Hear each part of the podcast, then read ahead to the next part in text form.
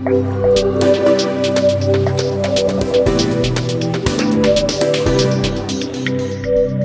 and welcome to the Climate Chats podcast. The Climate 2020 online conference is coming closer and closer. Today, I am speaking with one of the researchers who have successfully submitted a paper to the conference. Cornelius Krüger is Research Assistant Consultant of the Independent Evaluation Unit at the Green Climate Fund. Welcome to the podcast, Cornelius. Welcome. Thank you for having me. Would you mind to briefly introduce yourself? Who are you? What do you do? Yes, um, I work as a research uh, consultant at the Green Climate Fund, especially the Independent Evaluation Unit. And our unit is assuring that the GCF is working effectively and efficiently. We do evaluate their work, but we also put together different sources of evidence on what works, what does not work, so that future projects can be can do better in the future and can uh, uh, be more efficient. So, and my position is um, my task is to work on behavioral science. So, so many projects involve behavior change, which means like people adopting new technologies, people not cutting down the forest, people using sanitation uh, in the right way. So, the question is, what does uh, happen once a project ends? What happens in that project area? So for that people need to adopt new behaviors new changes.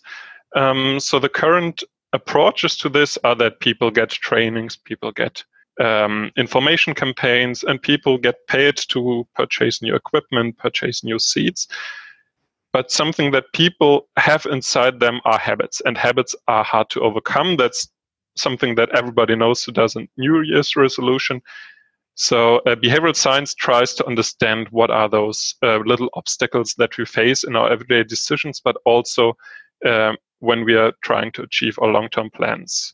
So there's a couple of tools which we're trying to see how they can be applied to uh, projects in development, specifically in the climate context. So that's what we are trying to do. Sounds like great work. Um, so, and the, the Green Climate Fund, as far as I understand it, but please do correct me if I'm wrong, is basically a unit that um, tries to finance and help projects along the way of being the, the most effective that they can, right? So, the Green Climate Fund is trying to fill a gap where countries, uh, developing countries who have the least responsibility for the climate change, suffer from climate change but do not have their own means to uh, adapt to the changing climate, to heavy weather events, but also to develop in a way that is low emission. So uh, within the United Nations, they set up this fund uh, so that rich countries can channel money to the Green Climate Fund, which then goes to organizations working in those countries so that the money uh, does good uh, for their sustainable development. Okay, great. Um, I read about your work um, and and your research, and I stumbled upon a, a, phrase that kind of caught my attention, and I was wondering whether you could go into a bit more detail about that. So, uh, I stumbled about the term "the last mile gap" in climate investment projects. Would you mind to expand a little on what that is and what that refers to? So I have started a bit uh, with uh, describing what the last mile problem is before. So it basically uh, it is what is keeping us from achieving behavior change. So behavior change is very far-reaching consequence. So once we think about what behaviors should be changed, we really need to know that it's in the best interest of the uh, people that we call the final beneficiaries of the project, that it's aligned with their values. But we want to help them adapt to the climate. We want to help them uh, reduce their emissions while developing and improving their living conditions. So, behavior change is often a substantial element of that. But many elements like trainings, providing subsidies, providing information do not get to the uh, final result that they are looking for. So, the last mile is everything that keeps project from achieving this effective uh, mm-hmm. behavior change.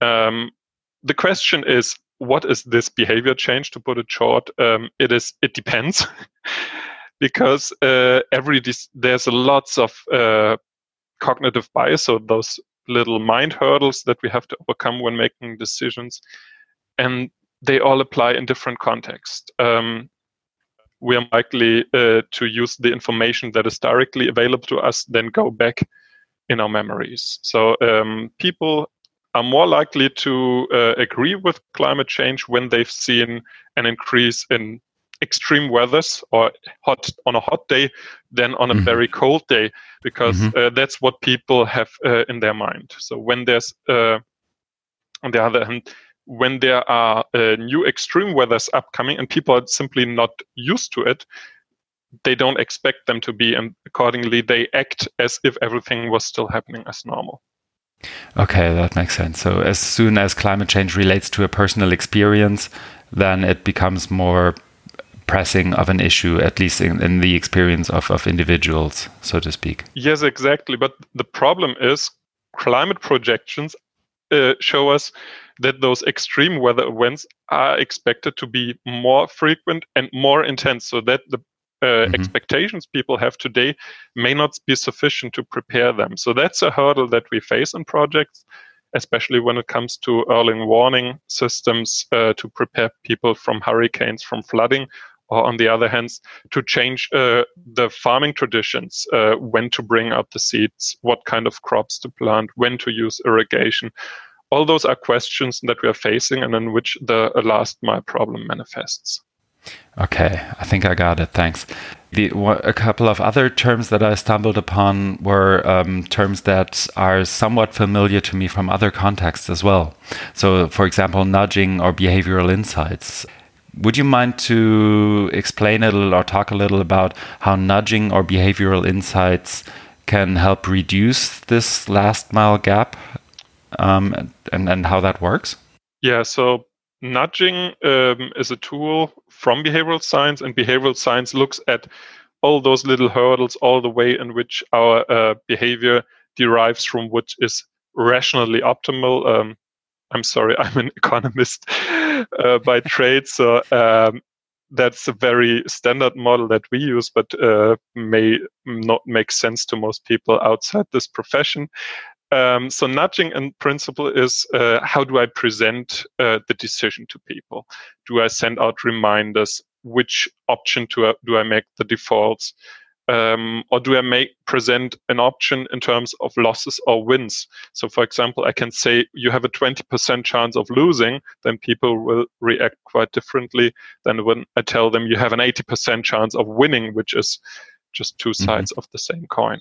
Okay. So nudging, on the other hand, uh, means that every time we make a decision, we are influenced by the way we perceive that choice. So um, um, the most common example is do I put the fruit uh, in the most prominent place in the cafeteria or do I put the cake in the most prominent place in the cafeteria? So in that way, people are slightly more likely to eat healthier or to just um, get, get diabetes. So that's mm-hmm. a very easy to grasp example of what a nudge is. So uh, when we know this, then when people make decisions, then we can create this so-called decision making environment and help people overcome these hurdles.